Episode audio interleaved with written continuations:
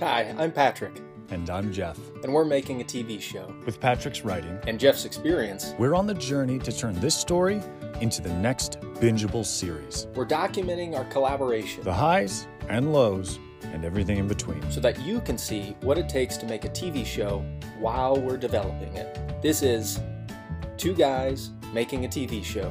On today's episode, we talk about how the sizzle went. Who we have to appreciate, which is a lot. The surprises that we had, and other takeaways from the five days of shooting.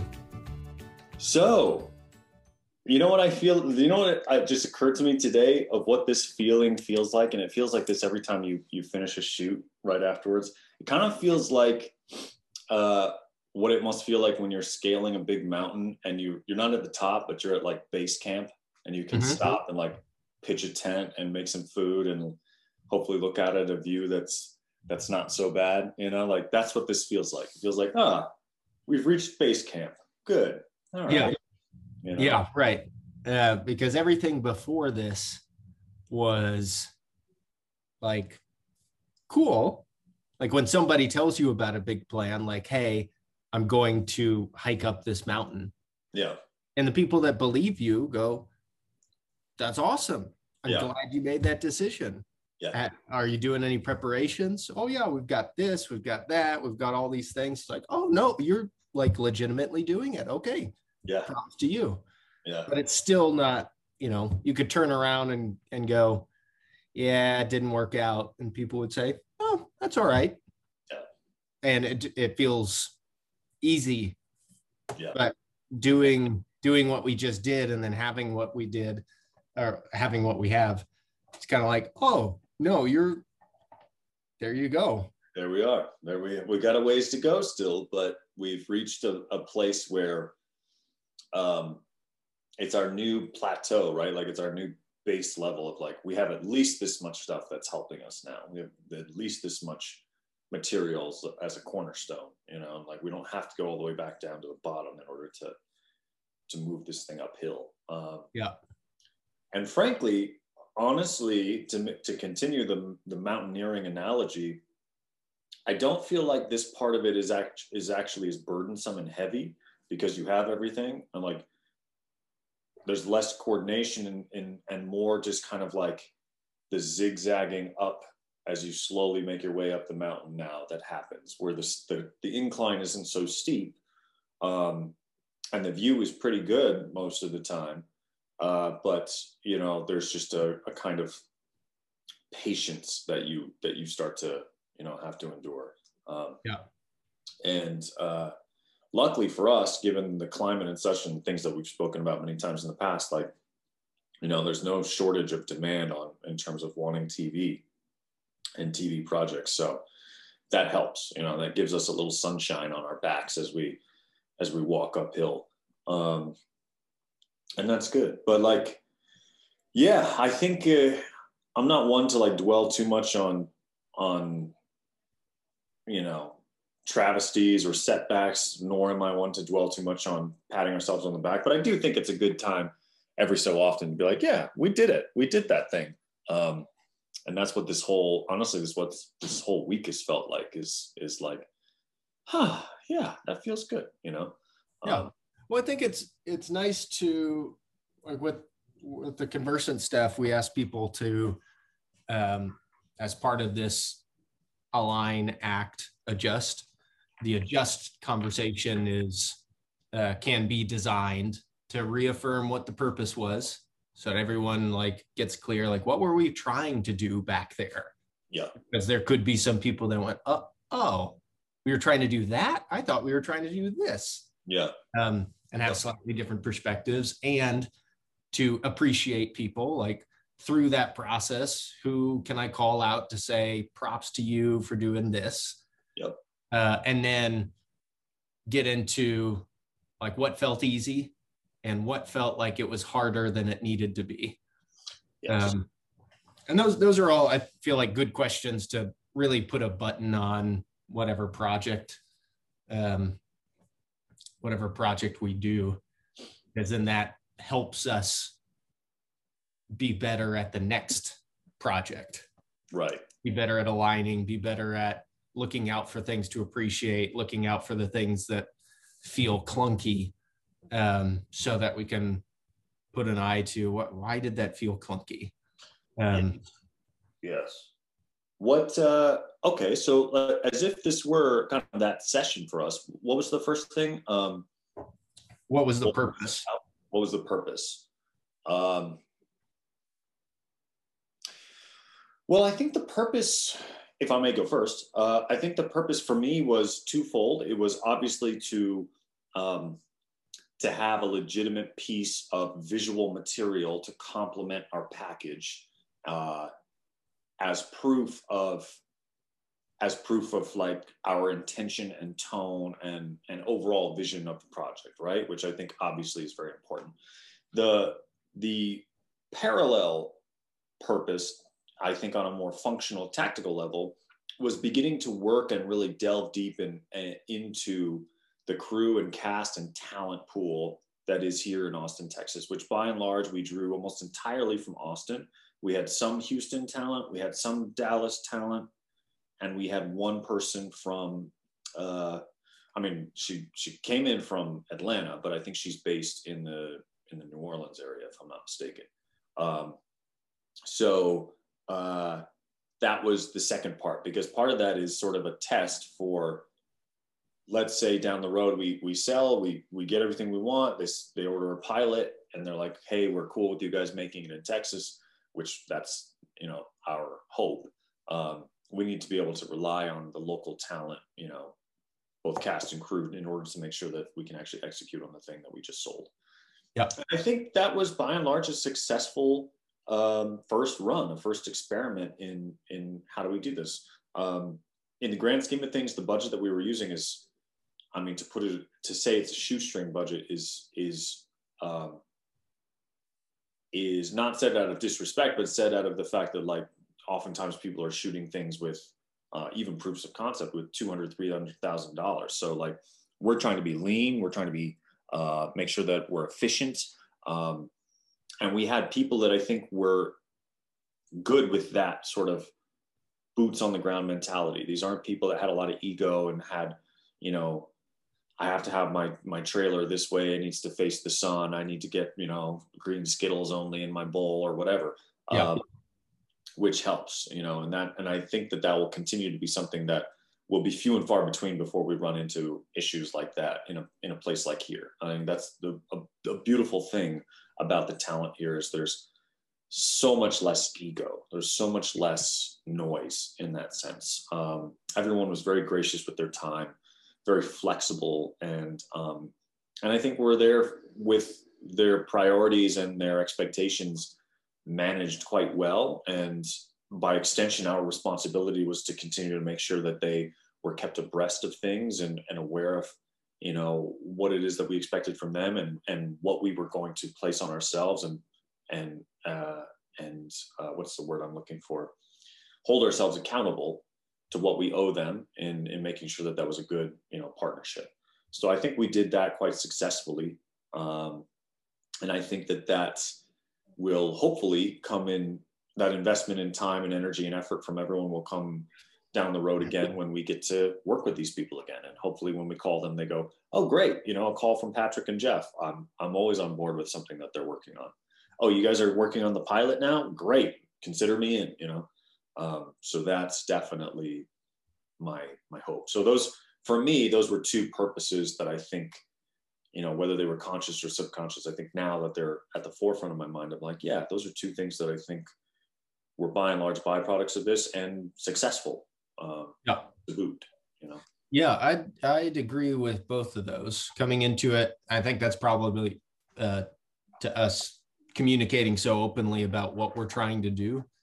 That, that was, that was it for me. One, at the end, have a set of visual material, knowing that the editing process is going to be a new project to take on. Yep. For this, we've got uh, uh, visuals for the scenes that we wrote and intend to convey the story of Roe. Yeah. So check, we did that.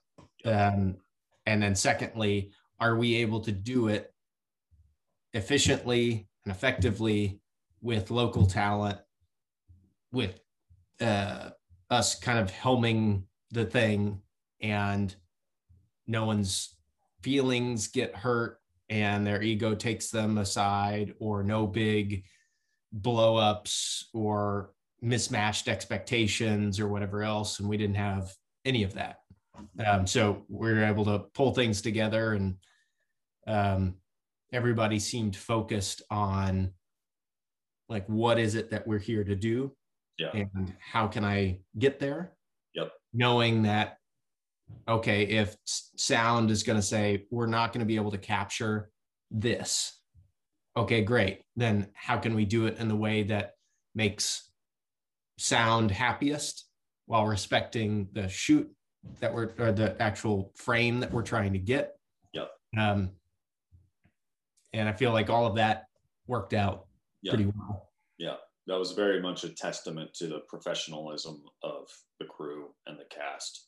You know, they communicated very well. Um, they were obviously driven to get the best of whatever their department or their responsibilities were. Uh, and where there was a balance to be struck, there was a balance that was struck. You know, people mm-hmm. were like, hey, I can only get this much. I want that. But it seems as if, you know, what I'm trying to do is in conflict in some way with what you're trying to do. So let's find some sort of happy medium. And yeah, and I can't recall to you how many times that's happened. It happens so often, right? So um, that's a great thing, because I, I I have been on other shoots where um, that was not the case, where someone was like, I, you know, no, there will be no budging on mine. There's no flexibility. What I want is paramount. That's why you hired me. And they they even say it, and I think they do believe they're coming with good intentions, but they're so rigid in accomplishing those those those goals um, yeah. that it's it's actually detrimental. So um, yeah, yeah, like it, it's good in theory. Yeah, that oh, you you've got this mindset and experience that you say just do it, do things my way. It's going to be easier. Yeah. Well, yeah, if absolutely nothing goes wrong and there are no hiccups, yeah, then sure, this would work. And how often is that the case?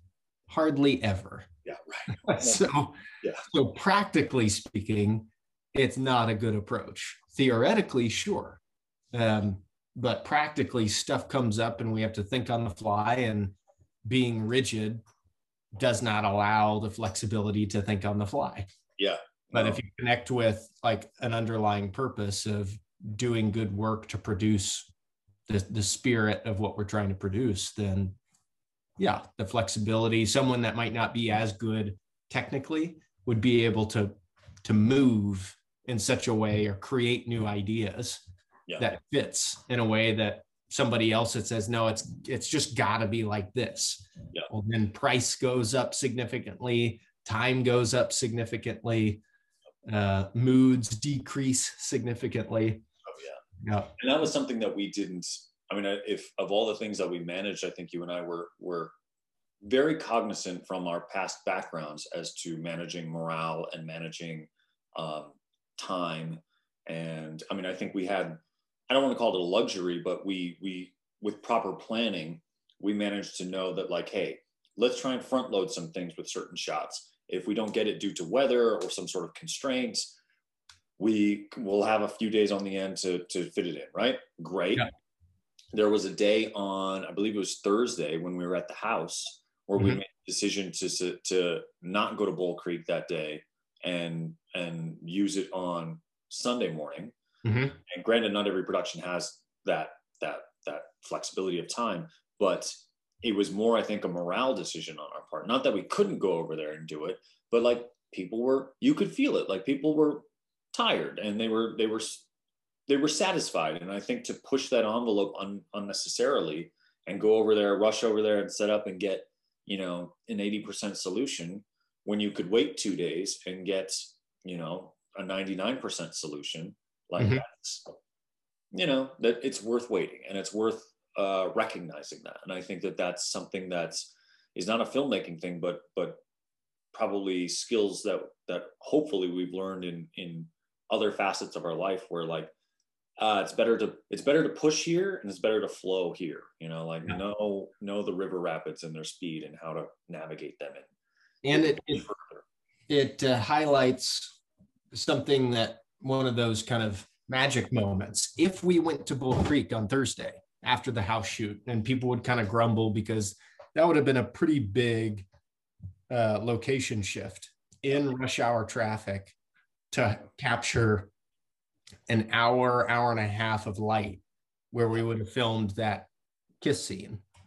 Yeah. And you're trying to film a kiss scene in a rush when people are tired and you want to show relaxed intimacy. Yeah. It's like the antithesis of that. Yeah. But we would have gotten that shot and then we would have left. People would have recovered on Friday. We would have gotten to Sunday, filmed that scene uh, uh, of Sal struggling in the chair.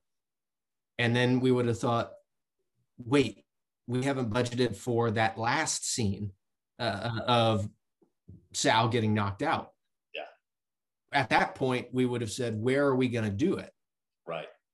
Because, yeah. all right, do we go back to Bull Creek and have to do another location change? Like, that would have been a mess. Best, that would have been what would have happened, right? We'd have been like, oh shit, guys, sorry, we gotta, we have to all, you know, pack up your stuff. We're going back to Bull Creek.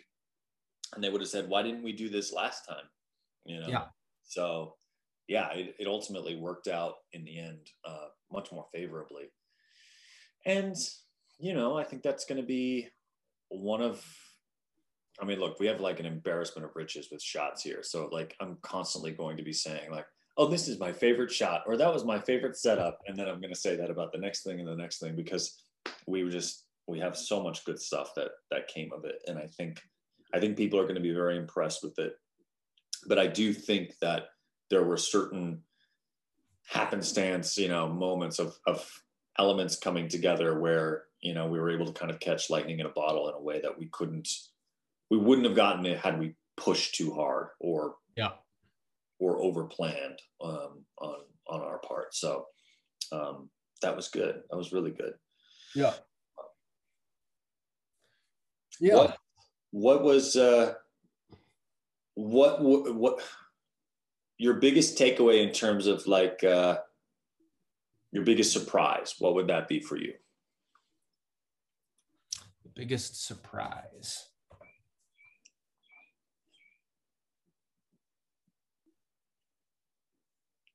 The biggest surprise for me was how the WeWork shots looked.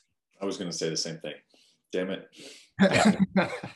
I mean, that I, I hadn't thought much about it. It was just kind of a conference room sequence add-on. We might not actually use it and just use the sound. So I didn't put a whole lot of thought to it. Once we got to WeWork and I saw the first setup, I thought, well, this is kind of cool. Okay. All right.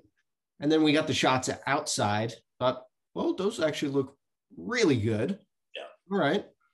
And then we got the warm hallway walking scene. Yeah. That's what I thought. Now that is cool. Yeah. That's a very cool look. That, that WeWork day, I think, snapped a lot of things into focus that I think were hunches, and there were themes, and there were things that we'd spoken about.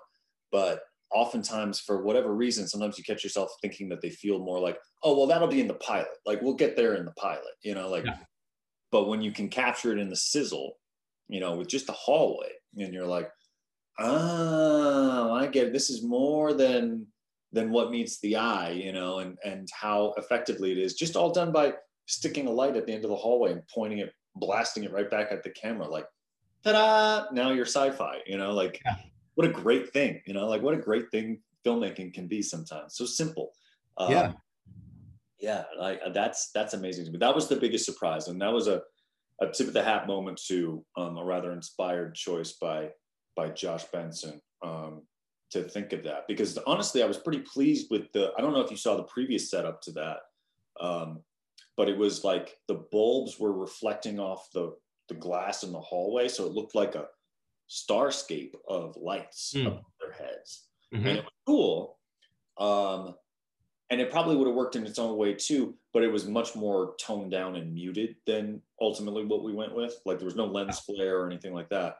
Um, and so it may have been actually a little bit more difficult to exactly see what was going on, especially at the speed mm-hmm. it's going to be at. You'd have been like, huh, I think I saw something pretty, but I'm not sure, you know? Yeah. Whereas that one was so clearly like two people walking down a hallway with like, you know, sci-fi elements to it. Um, yeah. And the shot with uh, your lovely wife in the gas mask, like that, the Lillian monitor scene, like that always, again, to me, that always served as, like, I thought it'd be a cool shot, but I thought it would be a little bit more functional. And this one was functional, but like really, you know, kind of starts to, to drive home that like, this is, this is a big story. And then there are things that are happening here that you, you know, you must see to believe, sort of thing. Yeah. Right. Yeah. The, and that, that itself uh, credits uh, the creativity of, of Josh there, because we getting locked out of the computer lab at the school um, and thinking like, what are we going to do? Yeah. I looked at that, the monitor in the admin office, and I'm thinking, it's just not going to work. Yeah. I don't know how we're going to arrange, maybe on those C stands, trying to prop up different monitors, but then it, it's just not going to look great. No. Um, and uh, we were, Josh and I were sitting there trying to figure out, like, what, what are we going to do here? And banding around a few different ideas, making a call to see if we can get a green screen, and thinking, no, that's not going to work with all the fluorescent lights. Like, how would we light it? And how would it look? And all, all this, and pulling back to, okay, what are we trying to show with this sequence? And where does it fit in? If it fits in after Hamler screams, I hope you're happy, changed to I hope you're happy up there. And then to uh, Sal in his bathroom, yeah, who then discovers the camera. It's like, all right, what is, what does this need to show? This needs to show that somebody is watching. That's it. And so then Josh said, okay, well, this might be a little abstract, but you can do this sort of shot with the L E D. Uh, and I think I was telling you, when he first described it, I was thinking of Alien, of Sigourney Weaver in the pod, and, and the okay. hibernation pod, and the computer text starts going across the glass. Yep. I thought, oh, if Adrian's wearing a gas mask, and then you see like diodes yeah. randomly appearing on the screen or something, kind of like computer code. You're like, yeah. oh, that's cool. And then once he set it up, I'm like, oh, this actually makes a lot more sense. The way that I'm thinking of it probably would take a little bit longer. Um, I mean, hey, we might be able to do that still. We would just have to wait for that final push to settle, and then you can have the little, you know, like images on her reflection. I mean, that's actually fairly simple. You could even do that. We'd probably do that with what we have already. You would just take uh, one of the shots of Sal, and literally you can just shrink the frame size down while mm-hmm. maintaining its integrity, and then uh, change its opacity, and then place it right on her, on her eyes, so it would look like a reflection. You'd want yeah. to be careful with it, of course, because it could look like two, you know, it could look like you just drag and drop two little screens onto her. But if you you played with it a little bit, you could do that um, fairly easily um, as an example. Yeah. So we could try it. I mean, I, I like the abstractness of the the lights alone, because yeah. yeah. I think that mirrors the tone of the WeWork shots. Yeah, yeah, and uh, also it invites the audience to kind of project their imaginations onto it too. Like they get, you get just by that black bar being, which was the light itself, right? You get that coming in over uh, Adrian's head as she's looking up. You're like, oh, she's watching something. Yeah, that's good. Well, so what, um, I mean, the appreciation goes out to uh, you and to Josh, but that Josh is also kind of embedded in your choice, because that's A, your relationship, and your contact that you thought of reaching out to. So massive appreciation to you for helming this thing and directing it, um, because it's going to turn out freaking awesome. Uh, and to your relationship with Josh, knowing that he would have an eye that could lend well to this sort of, um, this sort of thing, which it did very well. Um, 'cause it, it's, I knew there was going to be some translation, right, from what appears on the script to what it looks like. Yeah. And someone asked me I think Kyle asked me at one point, um, did this, did this look like what you had in mind when you were writing the script? And went, no. In fact, a lot of it is different, but in a way that I couldn't have even imagined. And so now that it's clear, I'm realizing how much better it is than the fragmentary image that I had in my head. Because as I'm writing it, I'm thinking of just kind of blobs of situations and people and whatever else. Yes. Like it's not, it's not clear from a, oh, if you could just download what was in my brain, you would get a four K resolution image of people. Like, not at all. It's just kind of a little bit here, a little bit there, a little bit here. Yeah. Um, but it feels more complete as I'm writing it. Once I see it, then all of a sudden it, it breathes a, a new life to the story that makes it. I, I was telling you, I think the first day or second day, the first day, so Bobby had his whole scene. Yeah. Um, I thought, oh shit, this is going to be a lot heavier than I imagined. Like, I started getting worried that, oh no, as I'm writing it, I'm like, oh yeah, this happens and that happens. And yeah, it's tragic, but like, oh yeah, you move on and it's mysterious and whatever. But we filmed that and I thought, like, is this going to be upsetting to people? Like, it, when I'm watching some of this, it's kind of turning my stomach a little bit. Um, it's going to be intense. But ultimately, I think that's, that's sort of the point. There is a, there is an intensity to the show. Like, it, it borders on a thriller.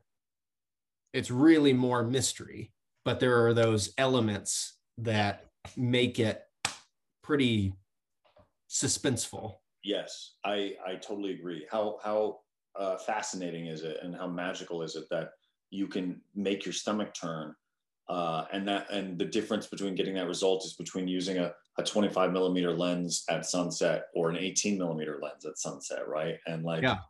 We knew what he was going to do. Everyone knew what he was going to do. There was no surprise there. But like, when you see it and it's in that, in that way, distorted just ever so slightly by that lens, by the glass, by the light, uh, then you go, oh, you know, like, whoa, here it is. That's that, that X ingredient that, you know, you just can't really, you can't plan. You, you can talk about it. You can hope it's there. You can refer to other films where it was there, you know, mm-hmm. uh, but again, you know, you're trying to, you're trying to get it.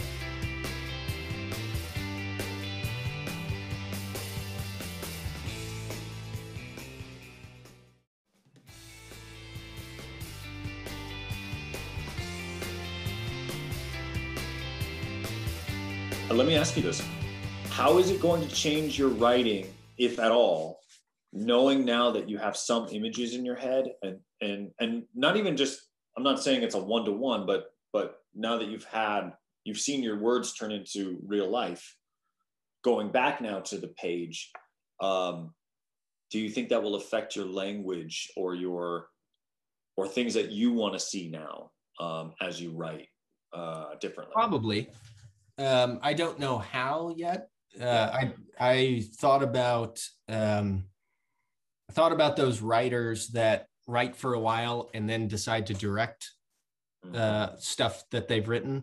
Yep. And um, it's what's kind of interesting to me about that is, unless it's unless it's like the Coen brothers that both write and direct, and so their influence or their um, their take on making a movie seems to be pretty consistent. They get better over time, but it's a, a it's not too volatile, their styles or stories or whatever else.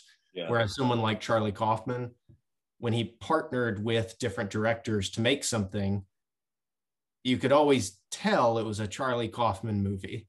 Yeah. Because it had that oddity of the language and characters, and every character has some amount of anxiety or some hidden thing that they're keeping from somebody or whatever else. Yeah. But then when he started directing, it's like, oh, this is, this is different. Um, and it, it, it became, I think, more specifically Charlie Kaufman-esque. Yeah. Um, he, he didn't kind of make his directing more accessible to people. It just got more specific to a particular audience. Right. Um, and uh, so when I'm thinking about writing, I'm thinking, well, now that I could see the translation, I probably would change some things up, the order of things or the dialogue, or um, because now I, I might have an image of my head that I'm like, oh, this, I would rather just a look than this person saying something. Uh, or I'd want this person to say something because uh, this look might not be enough or whatever. But on the other hand, I also think that uh, if we were able to get this out of the sizzle script, and it seemed pretty good, then a lot of how I would write might stay the same. Well, and just be flexible in the, the meantime, like having to change dialogue on the fly. That was like, all right. Um, it, like we talked about more than a year ago, uh, it was kind of like, I don't care if, if the intention is the same, then I don't care what they say, as yep. long as what they're conveying is this, because yeah. that's what the scene is about. Yeah. Um, so when Hamler is improvising a little bit at the end, like, okay, that fits what's happening. Yeah. So great. Like that, that feels more natural then. Yeah. Um, yeah, absolutely. Yeah. I think, um, I mean, there's a testament to the material, uh, everyone going into it. I can't tell you the amount of emails and text messages I got where people were like, this is the favorite, my favorite thing I've worked on. I'm so excited about this. Um, Tyler Tipton just texted me the other day and he was like, I can't get Sal out of my head. You know, here's a couple of songs that I used to prepare for the role. Um, hmm. It really, it really resonated with a ton of people, you know, in a way that I think they were excited to work on something that was aiming. I, uh, I don't mean this to sound, you know, denigrative of it, of other projects, but it was aiming at a certain level where it's not just a commercial or it's not just a, a vehicle for some sort of um, perhaps more, more common exchange, but like people could tell, like it was about hope, you know, it was about, and telling it in a compelling way, in a, in a mysterious way. So it's not only to engage you on an entertaining level, but on a thoughtful level, on a, on a heart level. Um, So I think that, you know, the amount of times that people were, and, and probably going back to what we led with, that's probably why everyone was so gracious with their time and flexible and able to mm. adjust and, and contributing ideas and, and had, you know, came in with thoughts and with ideas of what they're wearing or how their facial hair might be or how they move or, or how the exchange or the relationship might be between two certain characters. Like, that's the stuff you want. You don't want people to show up and be like, okay, I'm here. Where do you want me? You know, like, yeah, right. We, well, didn't that, that. we didn't. And I think that's um, what I'm reminded of is uh, um, the first psychology experiment I ever ran. It took a while to get there. I was just running other people's experiments and what the P Is would want. And then I, I realized that trying to study the feeling of being in the zone was something I wanted to do. So I spent a while trying to figure out, like, how would you study this sort of thing?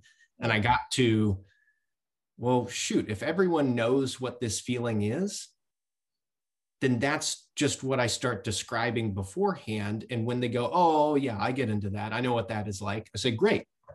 That's what I'm having you report on. Because other psychology experiments would try to operationally define what this is. Yeah. And then tease it out. And I was like, everyone already knows what this is intuitively. Yeah. So let's just go from that intuition and have people self-report on it.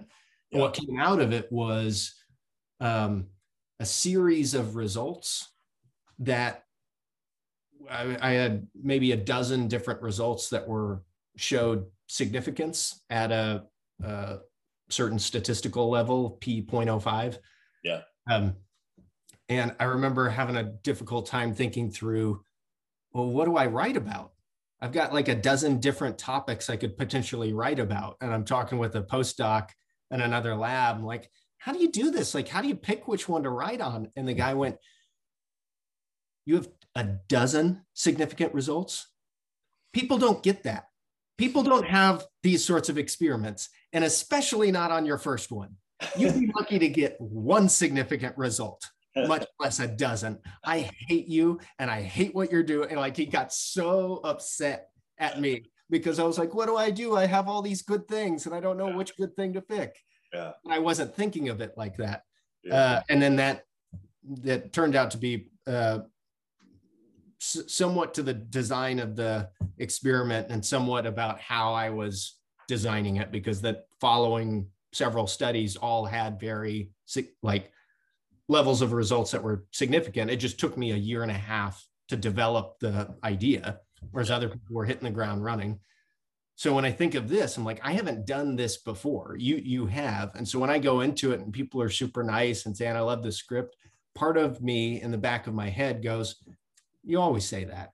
You always want to be kind and say, oh, this script's awesome. Or Uh, this crew is awesome and I love working with you guys. And so like, I have this cynical side of me that thinks like, it's probably always like this, where people are just kind of saying nice things. And what are you really after? You just want another job. That's what you want. So you're being kind about it, but you know. Yeah. Um, Unfortunately for, uh, for basically a, a whole field of people who are um, doing what it is that they they love to do, or at least they said that probably at the beginning, there's a lot of grumbling and there's a lot of griping and there's a lot of, you know, sideways glances and cynicism and, and so forth. And I guess that's just human beings being human beings, regardless of what they do. But, um, but I think at the same time, regardless of what you do, you could go into any room in any office in any facility in any occupation, vocation, hobby, and find someone in a state of flow and find someone in a state of what you were talking about, which is in the zone, right? And mm-hmm. when people sense that and sense that it's near, um, I think human beings tend to become much more optimistic. And that's what it felt like. Both, I can speak for myself and I can speak on terms of like little flashes of me observing it on set, like people were in the zone. Like there were people that were finding that, that flow. And I think that that's, that's great. And that's partly our responsibility to help make sure that we provide an environment that can can engender that, but also just luck, just luck that we didn't get someone who wanted to be the bad apple. You know, like I was, yeah. I, I, we did a good job in making sure that we were interacting with people even from the get-go that that either got it or took the time to to get it. You know, even if they didn't get it immediately, they called, they emailed, they set up meetings, they wanted to talk about it. Like, that is impetus. That shows that, like, at least they devote energy to a cause. So they just want to make sure it's the right one. And yeah. I think this was, by and large, for everyone, the right one. Um, so that was, you know, that was a, an amazing experience. Um, if there was anything that I could do to improve upon for next time, I would say, uh, it's difficult. I was so perfect the whole time. No. But the, you can think of it like what what felt more difficult than it ought to have been. What felt like it had some gunk in the wheel. I think uh, speaking for myself, which by extension influences the production, just given, you know, my role and my tasks, is I oftentimes will try and wear too many hats, um, and sometimes hats that are smaller than than uh, my energy should be given to. So I look at them and I say, oh, that responsibility is very small. Let me not, not bother anyone else. And I'll do that real quick, right? I'll just stack that on. And that's, that doesn't sound so bad, but when you've stacked on a bunch of little tasks that are all little wobbly things that, you know, are just big enough to be a nuisance if you don't get them done, and just small enough to make you think that like, oh, they're no big deal, stacked up, then suddenly you have this thing that, um, you know, it causes a lot of undue burden. So I think moving forward, and this is something that, you know, I've worked on in the past and will continue to refine, is just making sure that, um, that there are ways of recognizing, uh, asking for help. You know, I think asking for help is, is a, uh, is, I don't want to say it's a problem, but it's a, it's an area of improvement for me, um, on a personal and professional level that I think is, uh, um, you know, it's being worked on. It feels better than, it certainly feels better than it used to. I used to feel like, oh my gosh, if you ask for help, you're basically admitting that you can't do what, what it is that you're doing and you don't deserve to be there and blah, blah, blah. And yeah. I don't feel that way at all now. Now I'm like, please, because I say that the same thing to other people. I recognize I don't feel that way about them. If I'm like, please, you're doing twenty things and ten is too many, you know, like, please ask for help. We'll help you. Like, we'll find a way to take some of the stuff off your shoulders, because the easier you're flowing, the easier that we can flow, you know, especially on a, in a small group setting where we don't have the luxury of having an army of P As that can go out and do any little thing. Right. Yeah. Um, so yeah, I think that that was, that was one possible thing that would like show itself in little ways that I think wasn't, perhaps was probably invisible to, to some people, but like,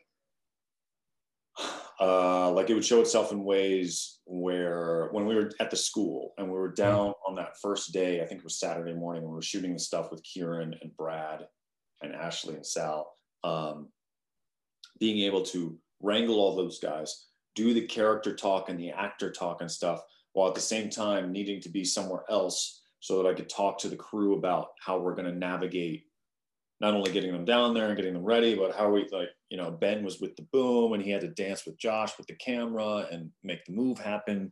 Yeah.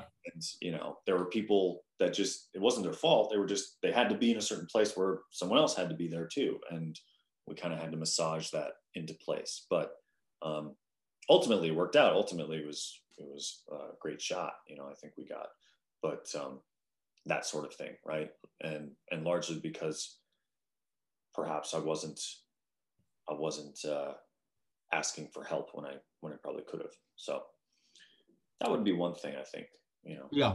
Well, and I think mine is related to that in that um, I found myself uh, asking people, how can I help, more towards the end.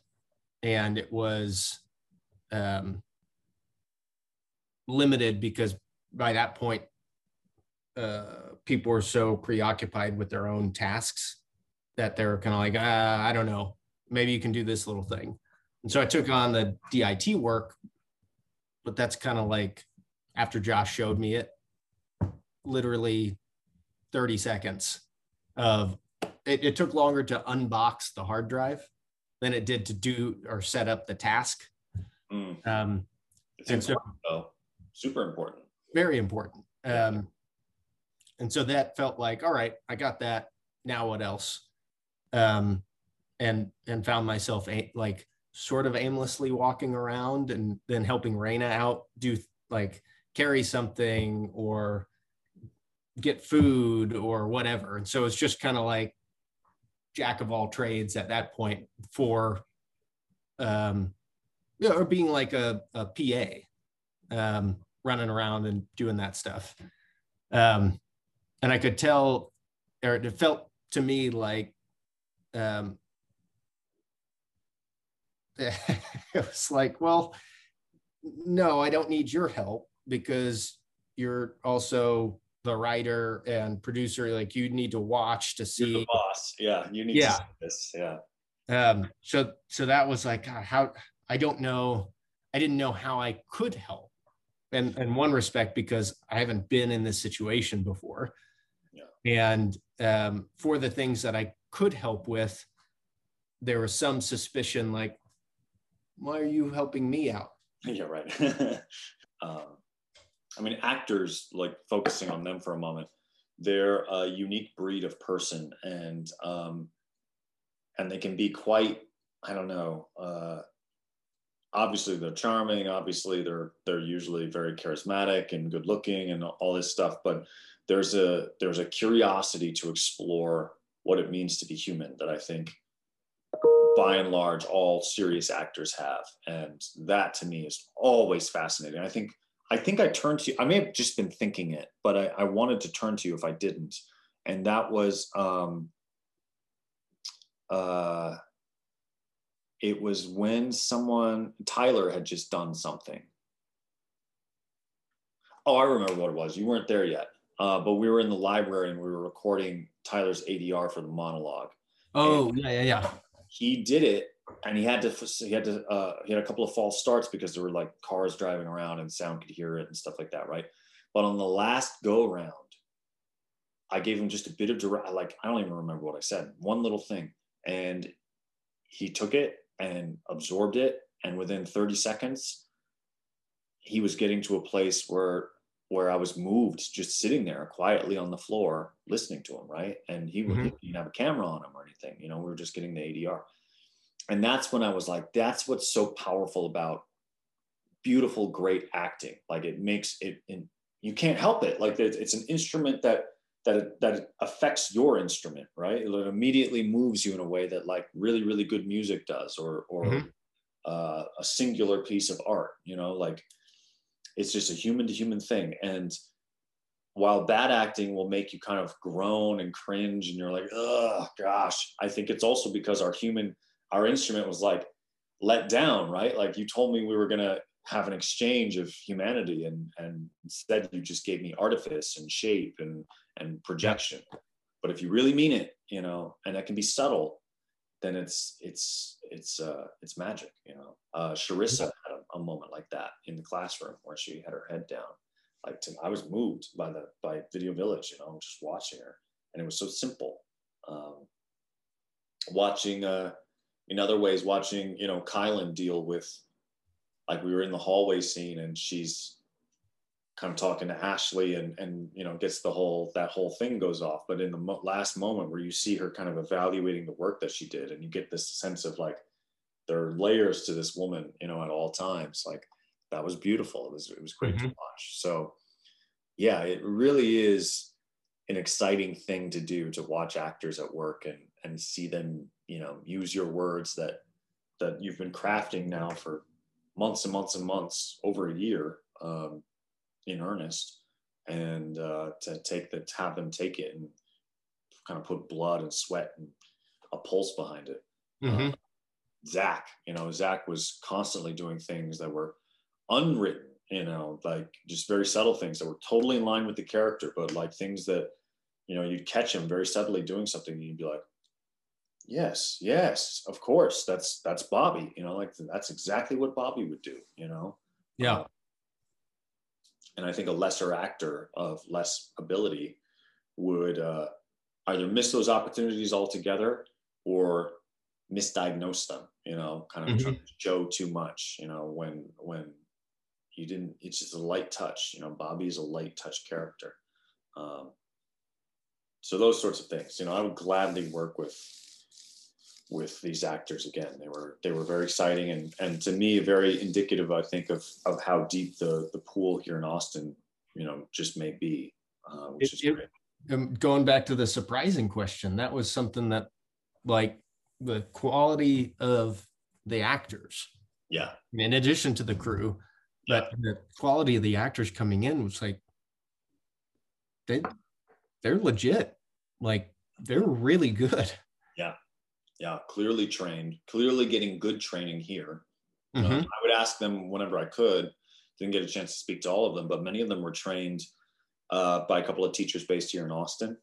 Um, or they would go out to L A for, you know, like, it sounds like two weeks to a month, take a certain workshop or a class, or New York, you know, and then come back and use what they've learned. Um, so yeah, I'm really excited to see, you know, not only on this project, but on future projects too, like how, how deep that well is, you know? Yeah. Um, it'll be fun. It'll be a lot of fun. Yeah.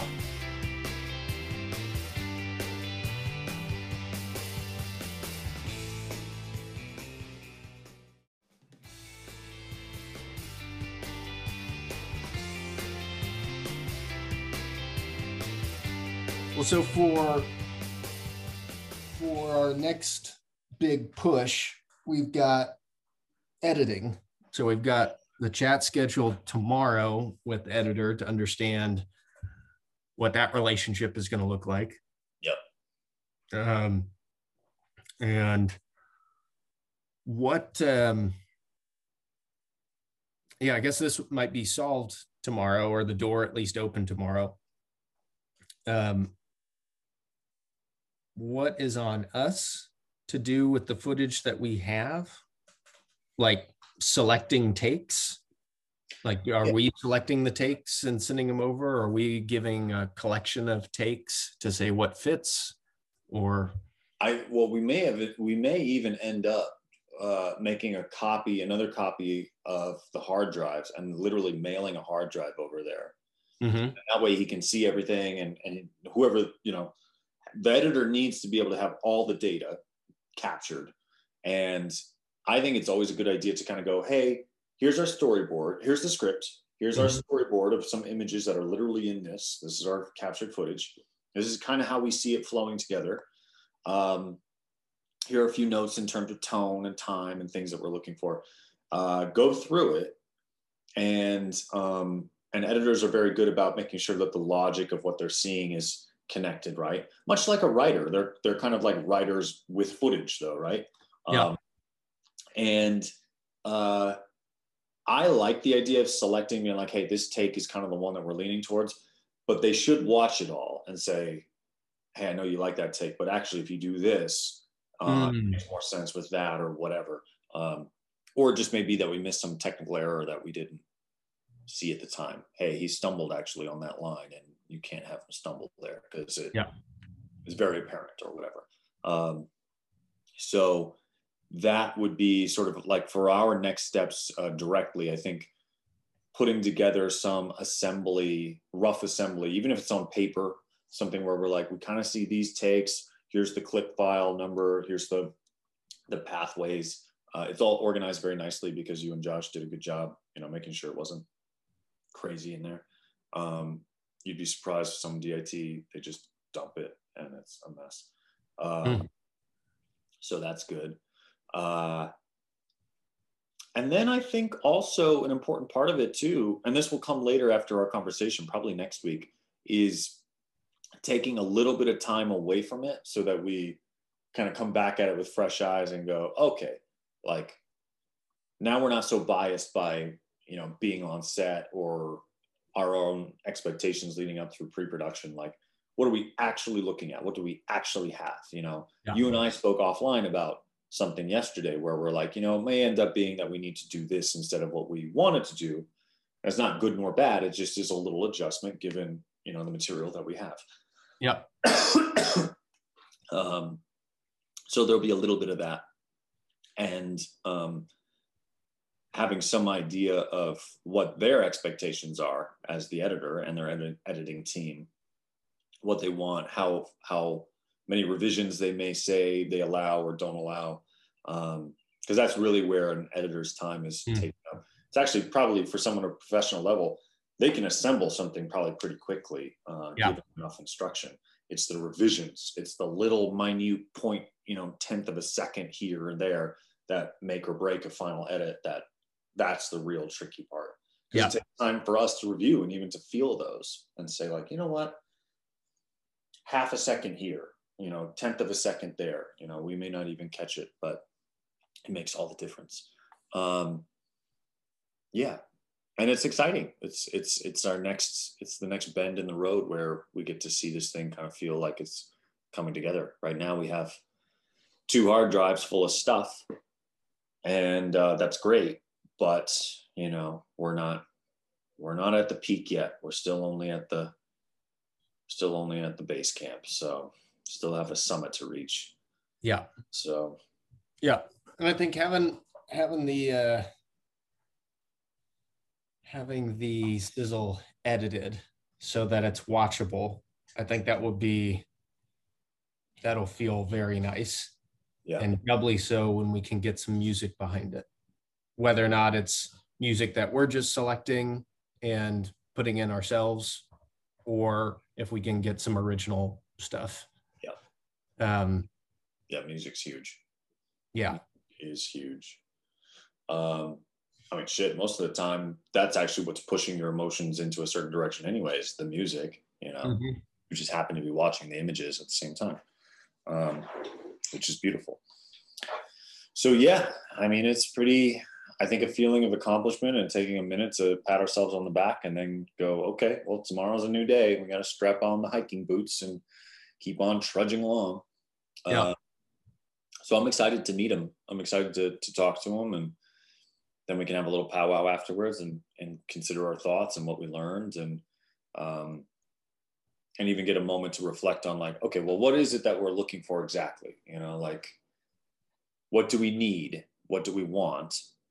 And where is the crossover between those two, those two ideas? Um, yeah. Uh, practical question. So in the sizzle script, we had two sections for title cards. Yes.